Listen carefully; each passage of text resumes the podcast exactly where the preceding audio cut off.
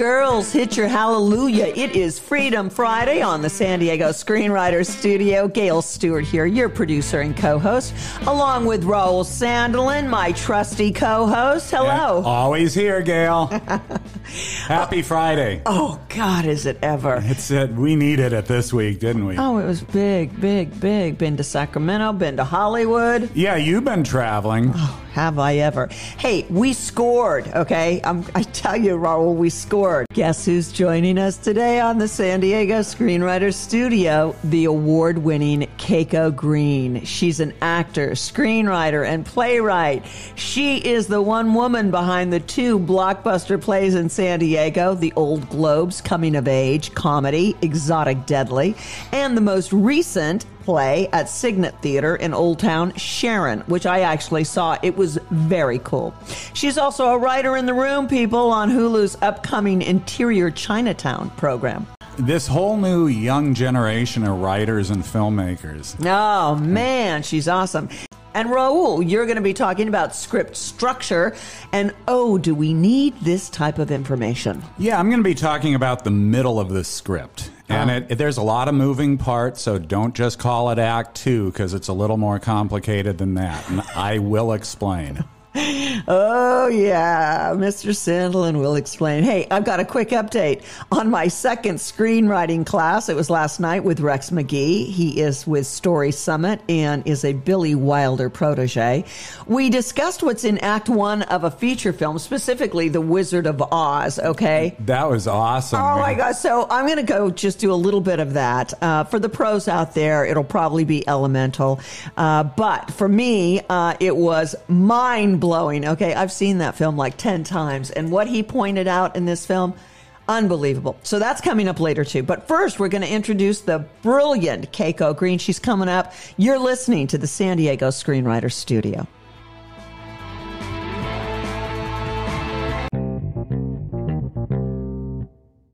Sharon was was kind of written really in the midst of the pandemic, just um, kind of, you know, being stuck within these small four walls of my grad school housing and and just feeling really really stuck and trying to kind of literalize that metaphor of you know being being stuck in your home. Right, right.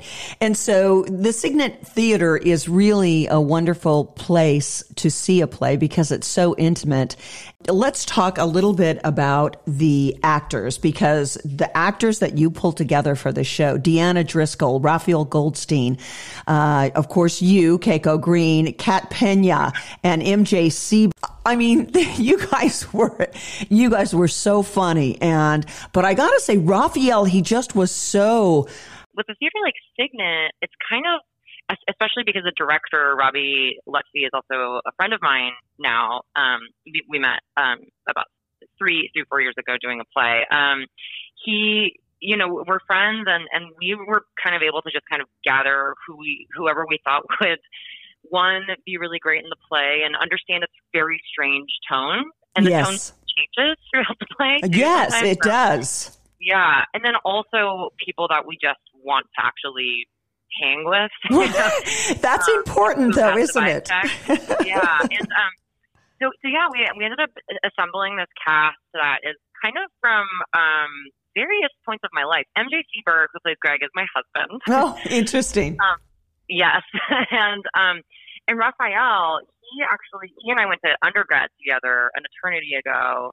And and you know he he was he was known even then as just being kind of a, an amazing actor. And so to get to kind of re re meet him over a decade later was um pretty amazing. And, and that kind of came up a little bit by chance. Yeah. And so and originally I wasn't planning on being in the show, but was kind of talked into it by our director Robbie, who met me first as an actor. So um, yeah, and then Kat Kat Pena, we um, went to grad school together, so she's kind of a newer, newer right. friend. And she Deanna was a, she was really Kat was good, and then Deanna, yeah. she was hilarious. Where did you meet her? Deanna is is a San Diego was a San Diego kind of staple for a long time. One of those like if you need a gritty Chicago style San Diego actor, you get Deanna. Um, and she's also a great friend of Robbie's. So once again, we just kind of like were able to assemble this team that, um, that yeah that we, we that we kind of knew we would be able to have a certain level of of ease. And you know sometimes the the theater scene can be a little bit um sensitive now especially now you know there's a lot of um, safety talk and and but this play we kind of needed a group that we could be a little ugly with and make off color jokes and well i think um, it, i think i think the world in general has become very very sensitive about everything right and you're not quite yeah. sure how it's going to play out in public i mean actors are canceled executives are canceled. I mean, not for the sexual harassment or anything, but just something, a word that comes out of their mouth. So, I mean, exactly. yeah, it, you're, it's edgy out there. So you gotta be careful. Yes. yes. And I think that if, you know, we were definitely a room of people where, you know, we were, it, we, the jokes, yeah, it was weird, weird. It was crass. It was silly. It was, ugly and in the best way. And um, and I think that you can tell when you come to the show, like, oh, those people have a lot of fun together.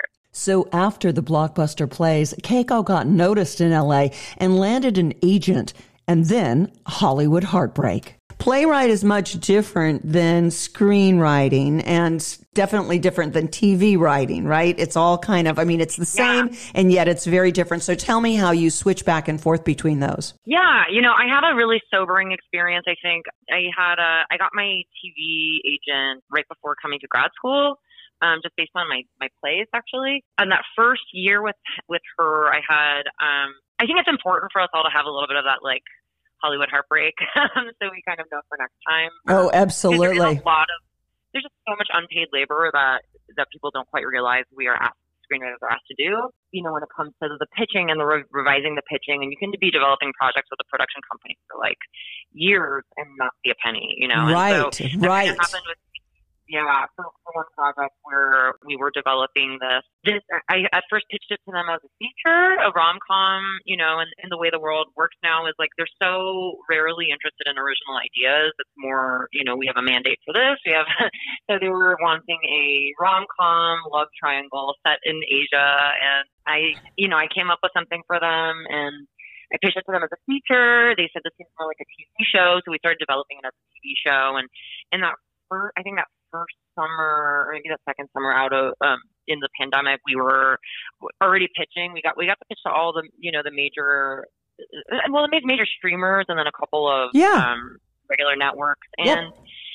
Yeah, and we actually had, um, you know, the heartbreak came with, um, you know, as a someone who had never worked in TV before, they had connected me with a, a showrunner couple. Yes. Um, which I now would be a little bit more weary of. Um, and we went and pitched it. Yeah, yeah. And we, we actually sold it. And then it was like the contract I looked at, it was like more money than I had ever seen in my life. You know, I was just like, oh my gosh, this okay. actually means I can, I can like be financially stable. And, um, I, I signed my contract, the production company signed their contract and they just couldn't close with showrunners. Why? And was it over money? Deal, and everyone thought that the that meant that they would just connect me with new showrunners. Instead, the whole deal fell through. Um, Wait a right minute. Why did the sh- why were the showrunners the holdout? Because they didn't. Because okay, so this is what happens. So when when you're working with um, writing partners, as you probably already know, you know they're splitting a salary. Yes. So um, this is a married couple, and so I think that their expectation was, as a married couple that's a show running team, that they would get paid kind of on the higher end of uh, what a showrunner would be paid and split that yes. versus getting kind of like a lower end showrunner salary yeah. that then they have to split as a, yep. as a couple. So yep. yeah, so for for me, you know, if I had known that that that was going to be an issue that you know if you, you know when you have a showrunner writing team suddenly that means that like they're going to be asking and negotiating for for a lot more maybe than someone who's on their own might. Okay. Um, and so that was a really sobering moment. The whole yeah, the whole thing fell through. I've kind of run into one of them again at a party, and it you know it uh, it's you know it's very very awkward. awkward, strange, awkward. yeah. Um, yeah, and then yeah, since then I, I got the I've, I've I've pitched on a couple of things. I, I did write on a TV show last year. Um, I joined the WGA on a on a TV show called Interior Chinatown. Oh, um, which will be on Hulu probably in coming January, I think. Interior Um, Chinatown, right? Interior Chinatown, yeah, and it's based on the novel by Charlie Yu, who and he was the showrunner. He he wrote for um, he was a novelist first, and then be, and then wrote for um, the first season of Westworld, Oh, wow. and yeah, and, and a couple other shows, and and then wrote this book called Interior Chinatown, which is kind of written as as if it's a screenplay, Uh-huh. and then they and then sold that and became the showrunner of the show. Yeah, and I got to write an episode for that. Um, So you were in the writer's room. Yes. You got in the writer's room. Keiko. Yeah. Oh yeah, yeah, yeah. Last summer, and yeah, and that was all virtual because Charlie Charlie's based in Irvine, so we couldn't quite meet in person. We met in person like five five days total, maybe Okay. out of our twenty week. Yeah, and so I got yeah I got to write an episode for that, and yeah I've been and probably the other thing when it comes to screenwriting is right before the pandemic we were out pitching a um I I had kind of been developing this sci-fi sci-fi thriller feature with uh, another production company that we were we pitched like to six different financiers the week right before the strike. So Oh, God. it's a very weird experience to kind of you know talk to everybody, really trying to pitch this this project and you know getting people excited about it, and then two days later I'm like not allowed to talk to anyone. You're listening to the San Diego Screenwriter Studio. We'll have more with Keiko Green coming up. But right now, we are going to take a left turn with Raul Sandelin. We're going to talk about the middle, the middle of a feature film, right? Yeah, actually, it's like the bait and switch. And I'm really glad we interviewed Keiko Green for this episode because she's a master of the bait and switch. Yes, and Sharon, unbelievable. Yeah, and I've uh, just reading some of the literature, even the critics noticed that about her. You know, so some somebody I think even crowned her, you know, the the queen of the bait and switch, something like that. But anyway, why do I mention that? Because this uh, bait and switch deals with exactly what we're going to talk about today, and it's the middle. And why is there a bait and switch? Because often when we are watching act one of a movie, I'll just call them movies, films, whichever you Yeah. want. Uh, but watching a movie, you think that the entire movie is about one thing, and then it all kind of changes. Right. And we, we feel the tone change. Things get serious. Things get ratcheted up. And suddenly we feel like we're going somewhere else. And that's this bait and switch that Keiko Green is so good at. Mm-hmm. And that bait and switch occurs right at the beginning of this middle. But very quickly, I do want to give a quick shout out. You know, everything that I talk about in my segments on this podcast, I really owe to uh, other screenwriters and teachers. You know, two particularly Sid Field, who wrote the book literally on the three act structure, three act screenplay. And then uh, Linda Aronson, who I've mentioned, who wrote the 21st century screenplay, which takes Sid's and adapts it and shows how to embellish the original three act structure. Right, and Scott Myers, we'd be remiss if we didn't mention him. Yeah, he was great. so many, Yeah. so so many. So I'm really not coming up with anything new here. I'm just, uh, you know, stealing it and distilling it for your listening You're, pleasure. in, you're imparting your wisdom. But see, it's not my wisdom. I stole it from Sid and Linda. Whatever, But whatever. whatever. so, so my kudos to Sid and Linda. But anyway, the middle. Uh, some might just say this is Act Two, but it really isn't. It begins in, at the end of Act One, at the first turning point. And the, everything I'm going to talk about today really is anchored by the three turning points. And they are at the very end of Act One, in the very middle of your screenplay, and it's also called the midpoint, and then the very end of Act Two, and that can then bleed into Act Three. So you can see this is a lot more than just Act Two. You'll often hear the term soggy middle, saggy middle. Same thing can happen with film scripts. And usually this occurs because the screenwriter thinks it's time to explore all the B, C, and D stories. These are the stories about the sidekicks, the teammates, maybe a mentor or teacher, maybe the romantic interest. And all too often these B, C, D stories just sort of meander off into their own directions. We hear, you know, about the sidekick's grandmother. But these become boring because they aren't connected to the plot. Right. So this is what happens, and you get what is called a soggy middle. And I want to soggy or saggy, soggy, saggy, or sagging. I've heard all three. Okay. The the the point is is it doesn't hold itself up, and the audience gets bored. So what I want to do is replace this with with what I'm going to call an action middle because the tension, the suspense, the Right. action doesn't stop here. First, you start with the turning point number one. This is at the end of Act One. This is the seventh scene in my 28 scene screenplay structure that I talked about last week. Yes, that was very interesting. Thank you, thank you. And again, I'm just distilling from the greats here. Uh, so you start with that turning point where there's an inciting incident and the hero must confront the antagonist. However, here's the here's the little detail, the nuance. At turning point one, the hero is forced to act, but he's still reluctant. He's still fearful, doubtful, um, it perhaps has inner demons pulling him back. So he physically acts, and I'm just using he's here, but forgive me. Uh, but he he he knows he must act, but in, inside he still feels reluctant or held back. That's turning point one. Then we go into the B, C, and D stories, and here's where most scripts get lost because we go off on these tangents. Again, the sidekick's grandmother. Here's where you can reel everything back.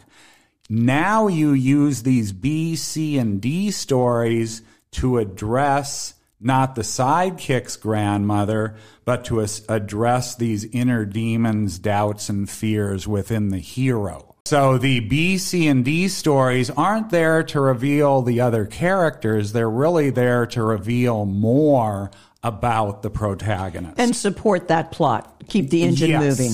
The all of the other stories need to support the the A plot. So that's where you're going to be able to keep your script in tune, using these other stories to address the protagonist's fears and doubts, not their own, you know, life stories. Then you get to the second turning point, and this is the exact middle of your script. And The this is midpoint. the midpoint. Yeah.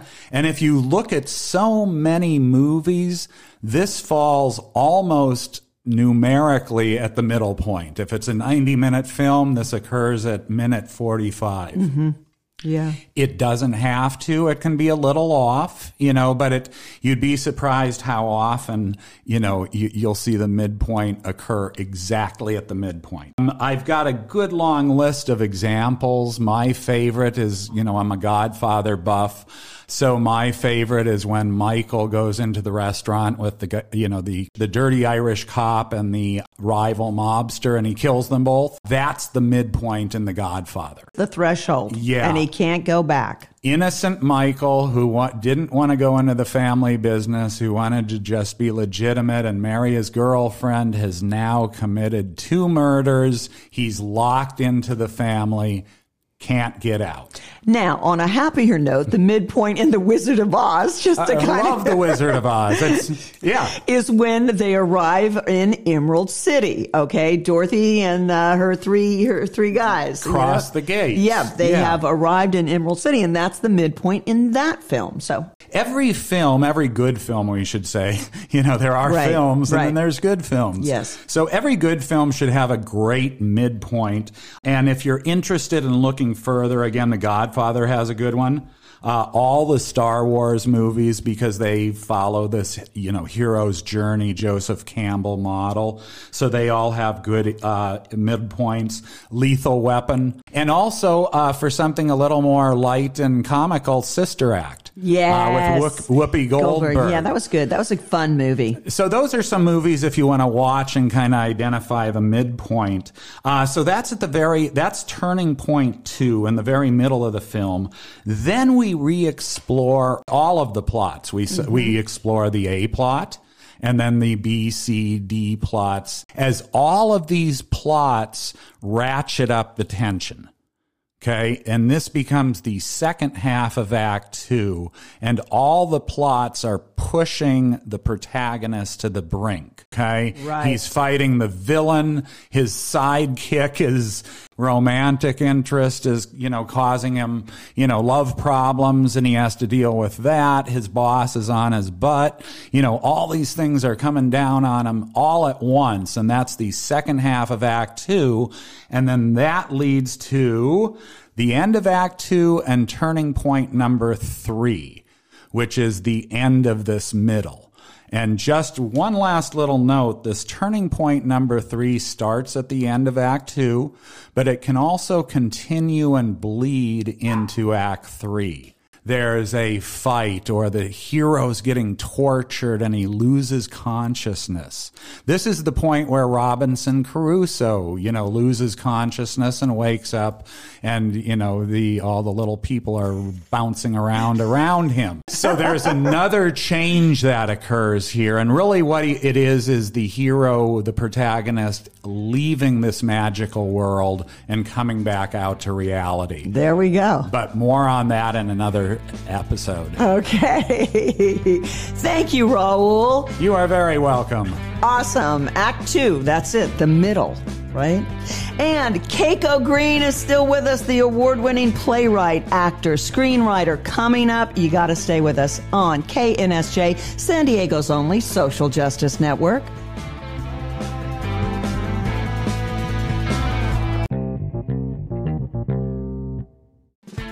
You're listening to the San Diego Screenwriter Studio. We are here with Keiko Green, playwright, screenwriter, and actor.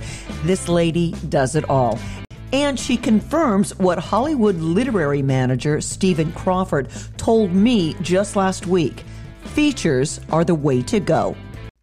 Yeah, I think. Well, you know, realistically, you can use anything as a as a sample now. I would say. So if you're, you know, if you're trying to get into a TV writers room, like you don't actually have to have a TV sample. I, I, I got my, I got into the writers room because of my because of a play. Yes. actually, even though I had a TV sample. Um, and so, you know, you can get hired on from from a feature sample as well. So, uh, you know, there's there's kind of no reason to to feel like you have to write a TV script. Uh, I, I think.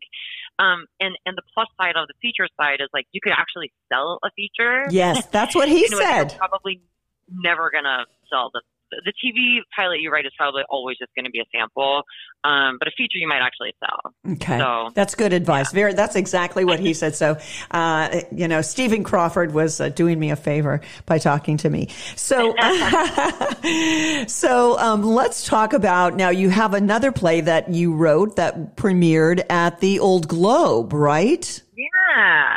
So, tell Yeah. us about that one.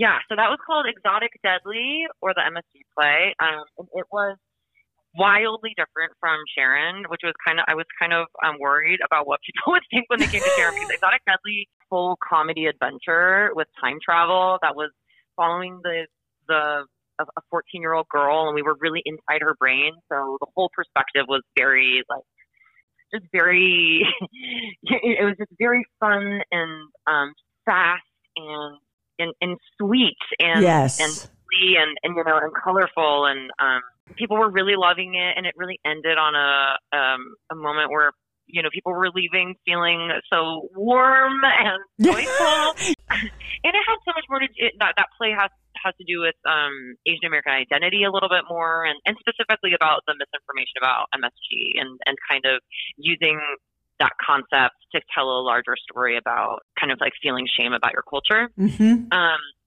yeah, and so and that was you know a very fun and successful over at the Old Globe. We, uh, you know, in both cases, I really, you know, we're like trying to put marketing in our own hands a little bit too. It's always kind of tricky with theaters because, you know, it, with the bigger theaters, they have to, uh, you know, there's so many more people that have to approve something.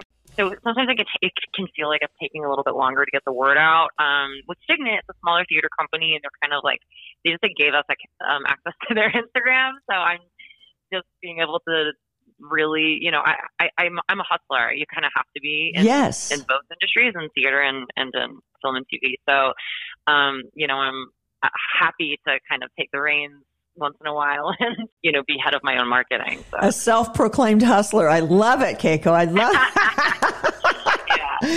So this is the deal. Final thoughts from you on what's next for you. Where are you going? I know uh, Sharon is closed. It'll be closed by the time this airs, but just amazing work there. But what's next for Keiko Green? Thank you. Um, yeah, I have I have two world premieres coming up next year, so I have to kind of I'm just like in crunch mode to just kind of get those ready in the theater side. And and I've actually decided to take this um, uh, WJ stri- strike time, take a screenwriting class, and and really just to kind of you know it's it's hard for us sometimes to keep ourselves accountable in our in our pages and our writing, and so I'm t- kind of taking a class to like relearn some basics and to keep myself accountable to have people that are expecting pages from me, um, and I'm gonna write my um, my heist movie. Ooh, oh, they yeah, action. They're really demanding action in uh, Hollywood. yeah, they like action in Hollywood. I tell you, adventure and action, right? And rom coms. Like a, kind of like a, an indie, an indie heist. Okay, that sounds that sounds fantastic. So listen, thank you so much for joining the Screenwriter Studio. We are indebted to Keiko Green. My goodness, she's on the rise, people. Oh, thank you so much for having me.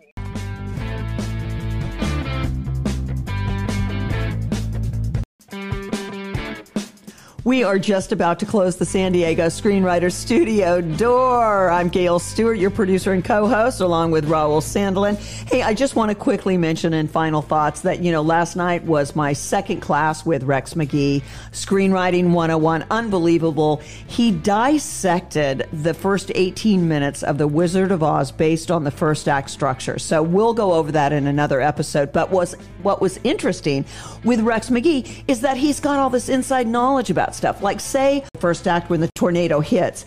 He says that, you know, the uh, set directors and stuff, those guys knew all about tornadoes. A lot of them were from Texas. So he said they got every fan that MGM owned on the set, the largest set, and they set it up to create this huge tornado coming at them, right? And you said that they used a nylon stocking as the tornado, right? According to Rex McGee, yeah, there was a, they used, somehow used this black nylon stocking, and that's what you saw in the background swirling around. Twirling, You- yeah. Yeah, yeah, yeah, as the tornado coming down on the farm. To me, that's complete, absolutely fascinating. This DIY, do-it-yourself um, animation, It's model building. It's the magic of movies. yeah, build using miniatures, taking a you know a nylon stocking and turning it into a tornado. Yeah, old school. Yeah, and there's also on on the sound side of it, there's what's called Foley. There was a man, Jack Foley, Foley, yes. who created all of these, you know, people walking upstairs. A and- library of audio. yeah.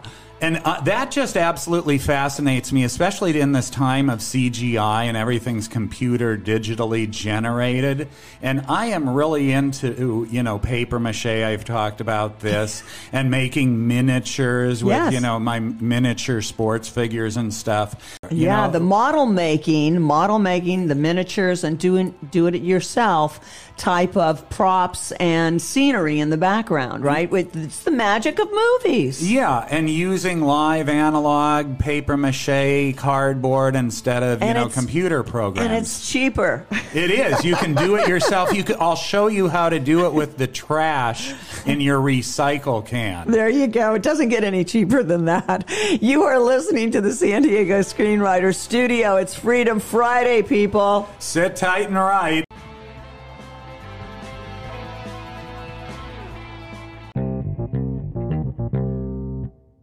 Oh, thank you.